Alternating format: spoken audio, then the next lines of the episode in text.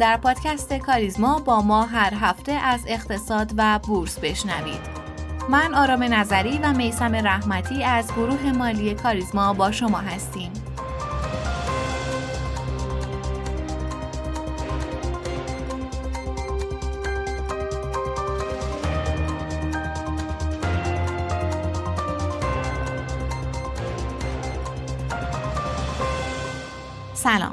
چهارشنبه 23 شهریور 1401 هست و این اپیزود 92 دومین اپیزود ماست. ما دو سال پیش همین روزا بود که پادکست کاریزما رو شروع کردیم و خوشحالیم که در این دو سال شما همراه ما بودید. و این اپیزود به نوعی شروع سال سوم ماست. در ادامه هم همراه ما بمونید. خوشحال میشیم که نظرات و انتقاداتتون رو به گوش ما برسونید و ما رو به دوستان و آشنایانتون معرفی کنید. همراه ما باشید تا فصل سوم رو با هم شروع کنیم.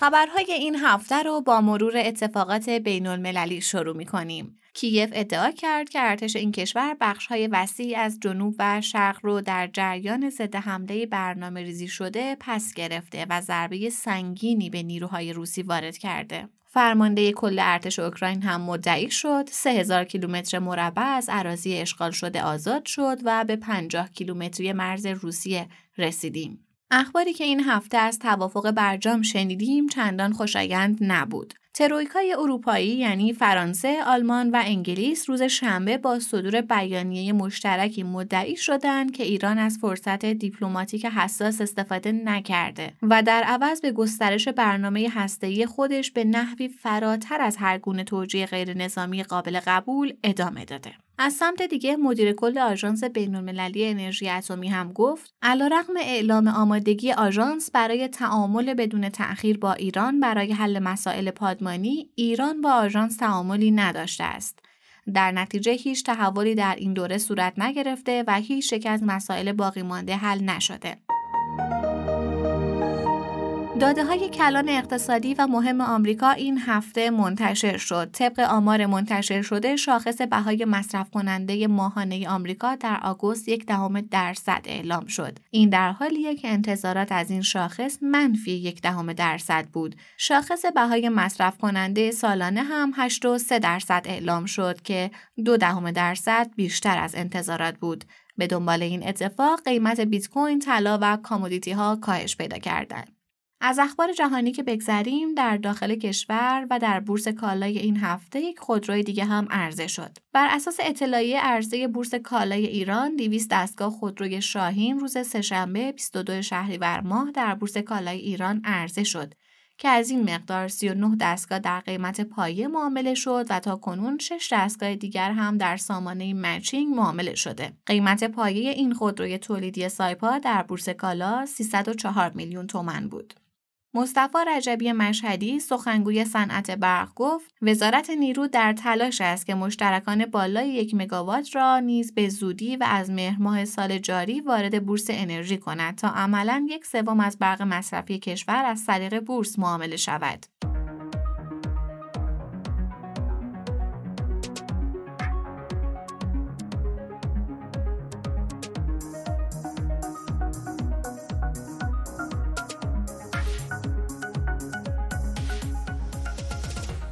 سلام آقای رحمتی خوش آمد میگم بهتون. امیدوارم که سلامت باشید. من هم سلام عرض می‌کنم خدمت همه شنوندگان عزیز پادکست کاریزما.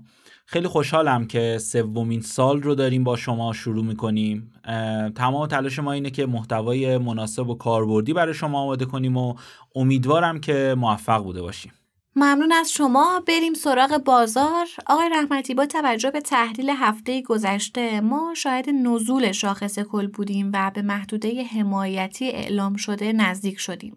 در آخر هفته هم شاهد معاملات بهتری نسبت به اول هفته بودیم. چه اتفاقاتی تو این هفته افتاد؟ یکم دوره کنیم با هم هفته گذشته رو. خب در این هفته ما شاهد این بودیم که شاخص کل به محدوده یک میلیون و هزار واحد رسید و در روز سهشنبه وضعیت معاملات بهتر شد. ولی روز چهارشنبه همه هیجان روز گذشتهش خوابید.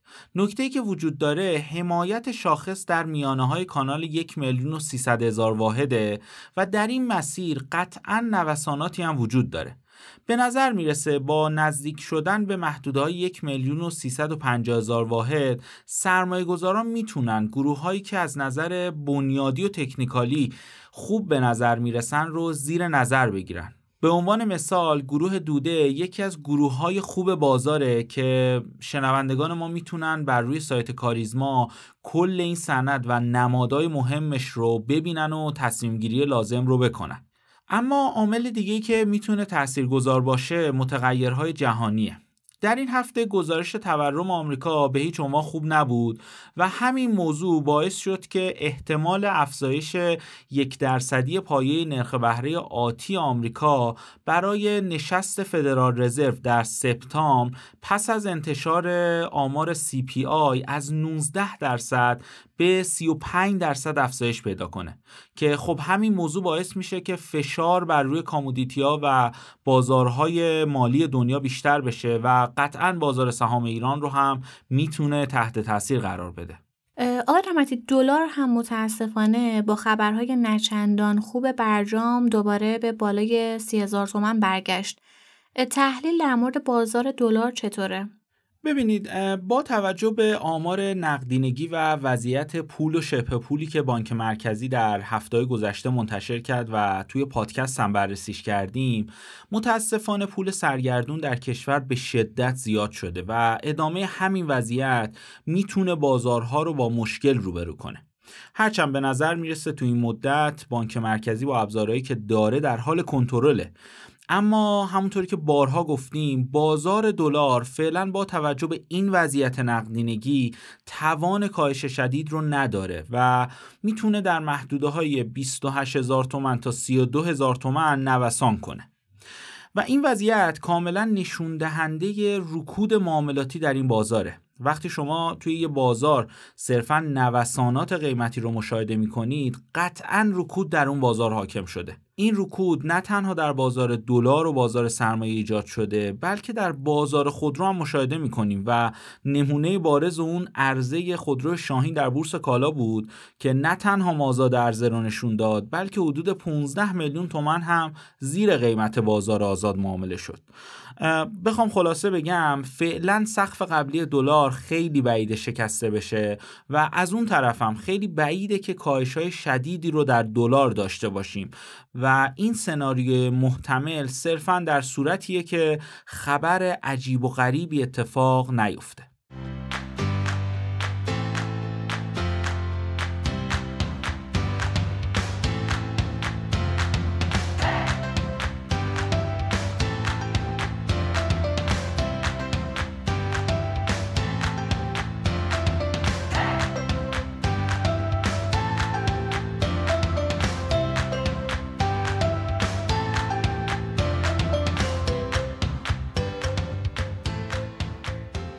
عرضه گاز روسیه از طریق سه مسیر اصلی به اروپا در دوازده ماه گذشته تقریبا 90 درصد کاهش پیدا کرده. مسکو مسائل فنی ناشی از های غربی رو عامل این کاهش عرضه اعلام کرده که قیمت تحویل گاز در زمستان امسال رو چندین برابر می‌کنه. افزایش قابل ملاحظه قیمت گاز در اروپا که به واسطه محدودیت های ارسال گاز از روسیه اروپا رو مورد تهدید قرار داده باعث شده سهمیه بندی و کاهش مصرف انرژی از همکنون توسط اروپایی ها در دستور کار قرار بگیره و از سمت دیگه بحران ایجاد شده و افزایش قابل توجه قیمت انرژی صنایع کارخانه های بسیاری رو در اروپا با تعطیلی مواجه کرده.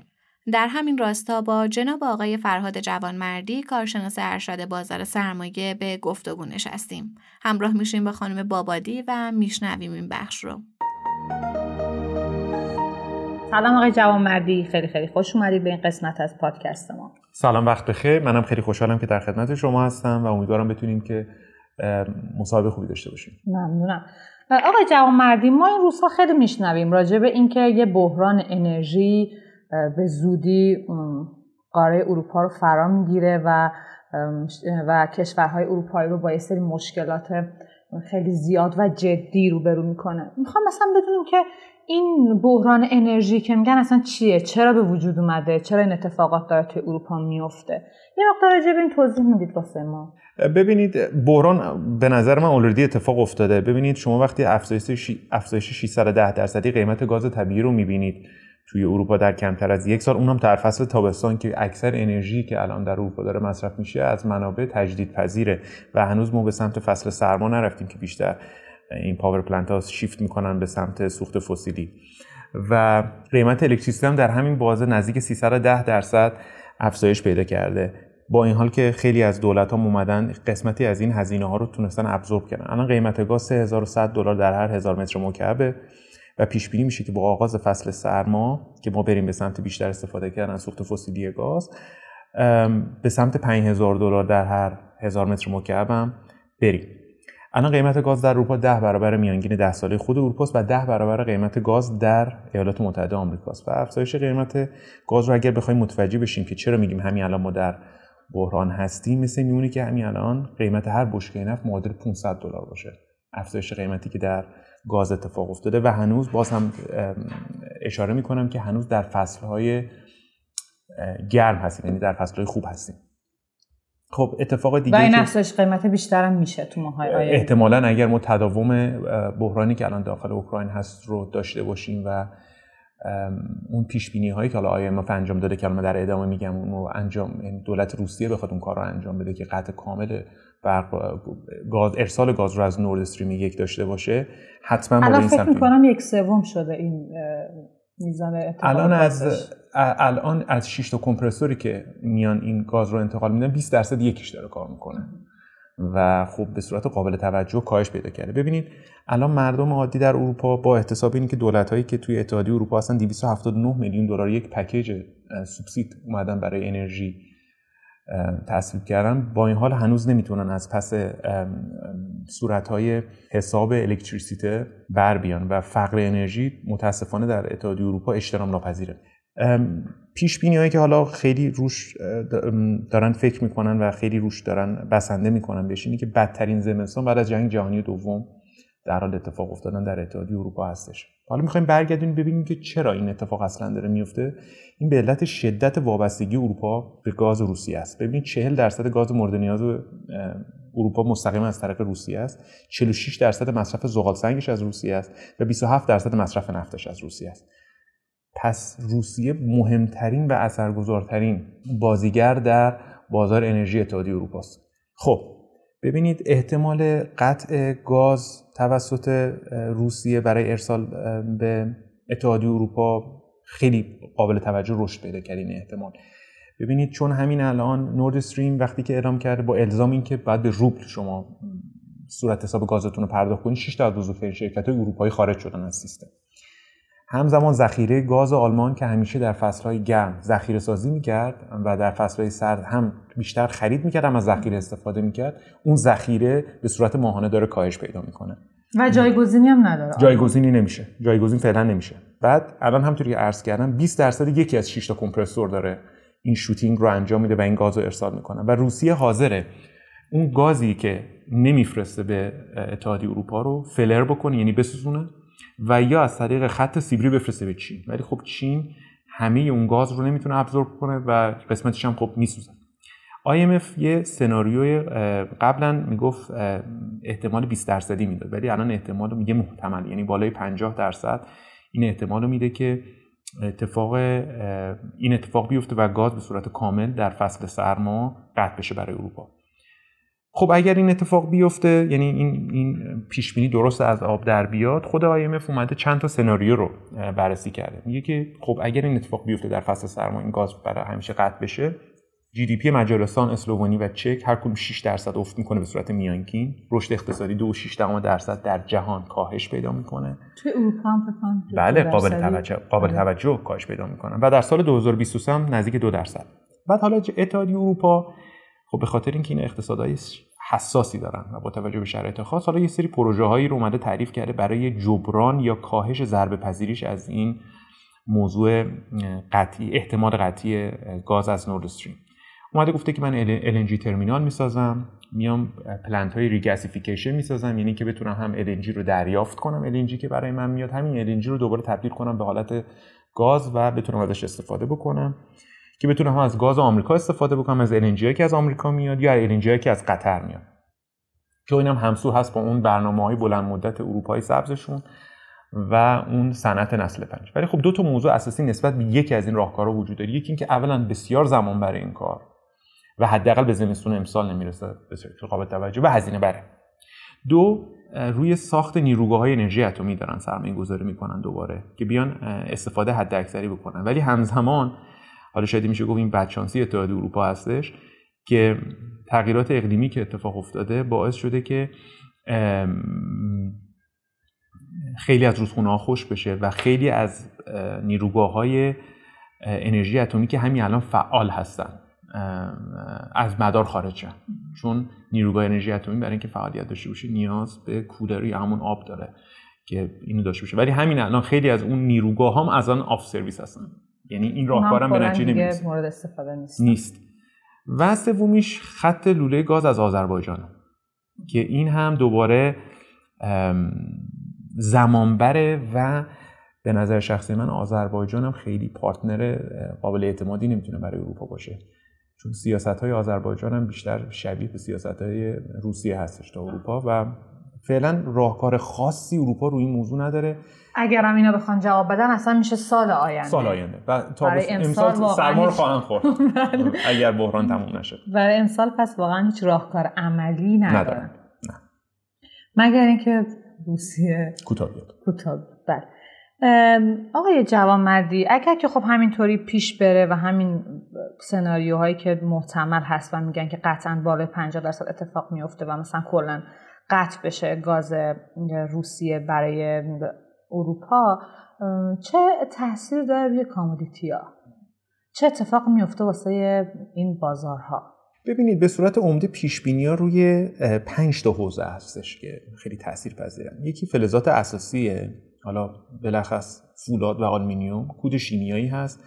مواد حیاتی همون essential essential material ی که برای ساخت باتری خودروهای الکتریکی هستش و پنل های خورشیدی. خب ببینید الان اتفاقی که افتاده خیلی از شرکت ها در اروپا دیگه نه ظرفیت و نه توان تولید رو دارن. یعنی به علت این افزایش قابل توجه قیمت گاز اصلا نمی‌تونن تولید بکنن و دیگه توان رقابت هم ندارن. خب الان برای یک مثال سادهش اینه که تولید ظرفیت تولید روی و آلومینیوم در اروپا شده نصف نسبت سال گذشته. خب این عدد قابل توجهه. و اولین چیزی که هست ما کاهش عرضه رو قطعی خواهیم داشت. در بازار. کاهش عرضه قطعی. ولی از یه طرف هم شما باید بیاین نگاه کنین پارامترهای دیگه که در اقتصاد کلان جهان داره اتفاق میفته. تورم قابل توجهی که اروپا انگلستان بعضی موقع در بازه‌های سی ساله بعضی موقع در بازه‌های 40 ساله این تورم کلان داره experience میشه داره تجربه میشه نبوده. بی سابقه است. بی سابقه است. بله خیلی بی سابقه است. و در آمریکا. خب ما می‌بینیم خب فدرال رزرو آمریکا داره خودش آماده می‌کنه برای اینکه افزایش نرخ‌های بیشتری داشته باشه اتحادیه اروپا به همین شکل. این وسط خب وقتی که این اتفاق بیفته از اونور یکم ما اون تقاضامون هم سرکوب می‌کنیم دیگه. و امکان داره که قسمتی از این کاهش عرضه با کاهش تقاضا هم بخواد جبران بشه. از اون طرف ما چین رو داریم. فراموش نکنیم که موتور اقتصادی بسیار قدرتمندی چین. ولی وقتی که الان شما چین رو یکم دقیقتر نگاه می‌کنید با بحران مسکن روبروه. بحران تسهیلات مسکن رو به روبروه و این قابل توجهه. ما نمی‌دونیم که واقعا آقای شی جین پینگ چه برنامه الان داره برای این موضوع. و اگر بحران چین یعنی بحرانی که در چین الان هست و مردم برای به مساله ساختمون. و و اینی که یه عالم ساختمونی داره که خالیه و مشتری نداره و برای اولین بار در چین مردم عادی چین شروع کردن به عدم پرداخت اقساط تسهیلات مسکن. خب اینو اگر شما بذارین پیش اون شرکت ساختمانی چین که 300 میلیارد دلار بدهی داره به دولت چین خب اینا رو ببینید. خب چین هم براش این اتفاق بیفته. خب دامن می‌زنه به اون بحرانی که در سمت تقاضا می‌تونه ایجاد بشه و تقاضا رو خیلی بیاره پایین تر من به نظر شخصی خودم خیلی نمیشه گفتش که چی اتفاقی برای قیمت کمودیتی ها میفته ولی اینو میشه گفتش که بسیار این بازار نوسانی تر خواهد بود نسبت به گذشته و ما باید قبول کنیم که پارادایم اقتصاد جهانی داره متفاوت میشه و پترن قابل پیش بینی نداریم. یعنی ما نمی‌تونیم چون چین امروز چین 20 سال پیش نیست آمریکای امروز هم آمریکای 10 سال پیش نیست و اتحادیه اروپا به کلی عوض شدن و روسیه تونسته جنگ اقتصادی را بندازه برای اتحادیه اروپا حداقل. جنگ اقتصادی که خود اتحاد جماهیر شوروی رو از پای در آورد. 1990 امروز خود روسیه داره از همون ابزار استفاده, استفاده می‌کنه, می‌کنه تا اروپا رو. اروپا رو حالا اذیت می‌کنه. در صورت نوسان به شکل قابل توجهی افزایش خواهد بود. بله بسیار عالی. با توجه به اینکه حالا شما فرمودین که خب نمیشه خیلی بگیم که چه اتفاق دقیقی روی قیمت کامودیتی هم میفته. ولی با این وجود خب ما می‌دونیم که قطعا ما اتفاقات مثبتی نخواهیم داشت. یعنی اتفاقات مثبتی نمیفته توی بازارهای جهانی. خب اینها چه تاثیر داره روی شرکت های بورسی ما رو اقتصاد ما و در حقیقت روی تولیدات ما؟ یه مقدار راجع به این می‌تونید توضیح بدین ببینیم چه اتفاق میفته تو کشورمون. ببینید ما خب کشوری هستیم که حالا قاطبه تولید ناخالص کشور محصولات معدنی و محصولات هیدروکربوری هستش. ما قطعا شدی نتونیم روی قیمت این محصولات خیلی نظر قطعی بدیم. همونطور که عرض کردم پارادایم خیلی عوض شده. ولی اینو می‌تونیم با احتمال بالا بگیم که یک شرایط طلایی برای این کشور ایجاد شده که ما بتونیم حد اکثر صادرات خودمون رو انجام بدیم. حد اکثر استخراج رو انجام بدیم. چه مواد معدنی چه مواد هیدروکربوری چون این بازاری که الان هست این قیمت ها هر کدوم از اون آیتم هایی که ما توی این مصاحبه با هم صحبت کردیم حل بشه می‌تونه شوک بده به قیمت ها شوک رو به پایین بده به قیمت ها و تا این فرصت طلایی هست در حقیقت ما می‌تونیم بیشترین بله. صادراتی که می‌تونیم داشته باشیم تو چنین شرایطی. دقیقا ما باید این کارو بکنیم. چون ببینید امکان داره که چون همونطوری که مثلا قبلا هم بود قبل از اینکه کرونا مثلا اتفاق بخواد بیفته و یه تغییرات عمده در دنیا ایجاد بکنه صحبت از این بود که عمر استراتژیک نفت تموم شده. ولی کرونا سیاست های تحصیل مقداری که در آمریکا اتفاق افتاد تحصیلاتی که در اروپا اتفاق دادن به بانک‌ها دادن به شرکت ها برای کرونا و بحران اوکراین که پیش اومد این پنج تا با هم این چهار تا با هم به صورت قابل توجهی تقاضا رو برای مواد معدنی و سوختهای فسیلی افزایش داد. و این بالاخره یک موقعیت طلایی و ما اگه ازش استفاده نکنیم شاید برای همیشه اینو از دست بدیم. حالا به هر صورتی که هست بتونیم بفروشیم ترتیبات نقدی تصفیه آتی تهاتر حالا هر موضوعی که چون این موقعیت طلایی و احتمال تکرار پذیریش پایینه. بله بسیار عالی. حتی اگر که ما برجامو نداشته باشیم هم همچه اتفاق میفته ما اگر که توافق نداشته باشیم پس فکر نمی کنم خیلی هم بتونیم تو این شرایط حالا طلایی صادرات قابل توجهی داشته باشیم. من به نظرم اگر ما برجامو نداشته باشیم صادراتمون کاهشی نمیشه نسبت به این صنعاتی که الان هستیم داخلش. ولی خب اگر با برجام باشه خب طبیعتا بسیار بهتر. می‌تونه بهتر باشه. بله.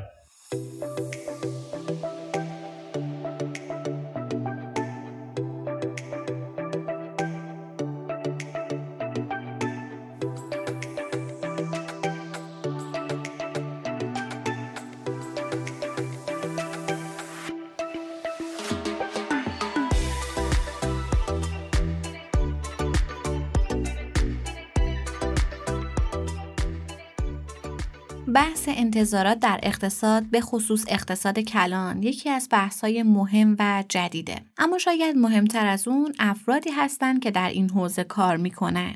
یکی از مهمترین افرادی که حوزه انتظارات در اقتصاد رو چندین قدم به جلو می‌بره توماس سارجنته تلاش توماس در حدی بود که در سال 2011 به پاس زحماتش جایزه نوبل اقتصاد رو به اون و همکارش یعنی کریستوفر سیمز اهدا کردند.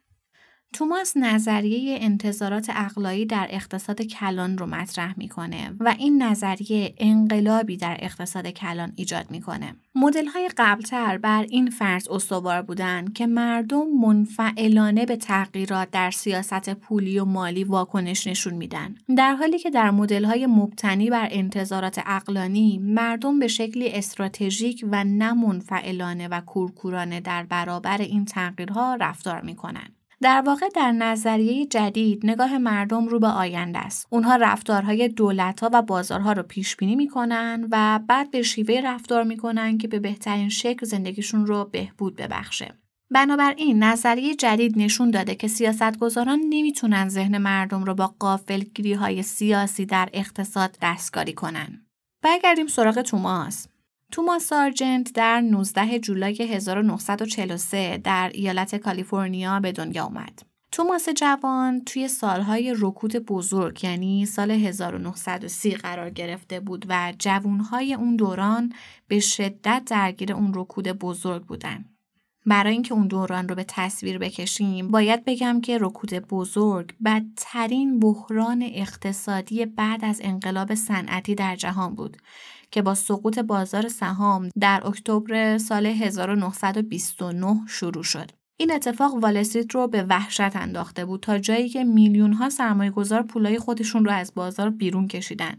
سال 1933 بدترین نقطه رکود بزرگ محسوب میشه. توی این سال جمعیت بیکار آمریکا به 15 میلیون نفر یعنی حدود یک چهارم کل نیروی کار رسید و نیمی از بانک های این کشور هم ورشکسته. همه این اتفاقات رو در کنار این قرار بدید که اقتصاد کینزی وارد عرصه اقتصادی شده بود و به همه قول داده بود که دیگه رکودی در کار نیست. بنابراین توماس جوان هم با توجه به جوی که وجود داشت به سمت اقتصاد و نجات اون سوق پیدا کرد. سارجنت در سال 1964 لیسانس اقتصاد گرفت، بعدش به هاروارد رفت و چهار سال بعد یعنی 1968 دکترای اقتصادش رو از این دانشگاه دریافت کرد. توماس سارجنت که دلیل اصلی ورودش به اقتصاد به دلیل اقتصاد کینزی بود با تلاش هایی که کرد تونست این اقتصاد رو پیشرفت بده و حتی در مواردی در تضاد با اون قرار بگیره. سارجنت یکی از عوامل اولیه و مهم انقلاب انتظارات منطقی در اقتصاد کلان بود. حوزه‌ای که همکار سابقش رابرت جونیور در سال 1995 جایزه نوبل رو به خاطرش دریافت کرد. یکی از مشارکت های اولیه سارجنت همراه با اقتصاددانهای دانشگاه مینسوتا مثل نیل والاس در مورد گزاره ناکارآمدی سیاست بود. ایده اصلی این مقاله در مورد انتظارات مردم از سیاست های مالی و پولی دولت و تاثیرگذاری اون بر اقتصاد کلان رو بیان می کرد. برای مثال اگر مردم به افزایش عرضه پول توسط فدرال رزرو در زمان افزایش بیکاری عادت کنن انتظار تورمی بالاتری دارن و بنابراین تقاضای دستمزد خودشون رو بیشتر تعدیل می‌کنن. بنابراین نرخ بیکاری کمتری که فدرال رزرو در تلاش بود با سیاست های پولی سستر به دست بیاره رخ نمیده. این نتیجه گیری با مدل کینزی که از اواخر دهه 1930 تا اوایل دهه 1970 بر تفکر اقتصادی حاکم بود در تضاد بود. مدل کینزی یک مبادله پایدار بین تورم و بیکاری رو مطرح می کرد. در سال 1970 مدل های اصلی اقتصاد ایالات متحده که بر اساس مفروضات کینزی ساخته شده بود پیش بینی کردند که اگر دولت افزایش تورم رو به 4 درصد بپذیره می‌تونه نرخ بیکاری رو به 4 درصد کاهش بده.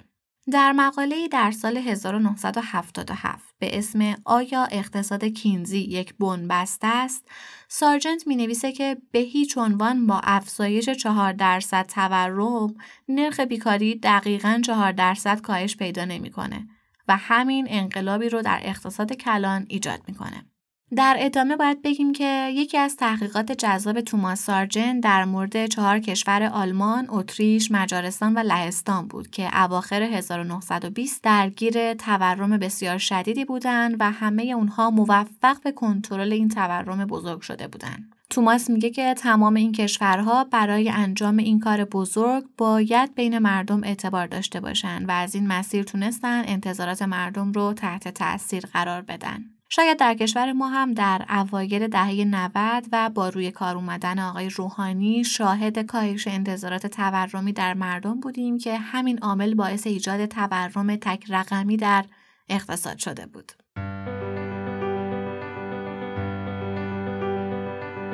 ممنونیم که همراه مایید. پادکست کاریزما رو می‌تونید هر پایان هفته در تمامی پادگیرها مثل Castbox، Overcast، Apple Podcast و Google Podcast بشنوید و با آیدی تلگرام pod underline admin با ما در ارتباط باشید.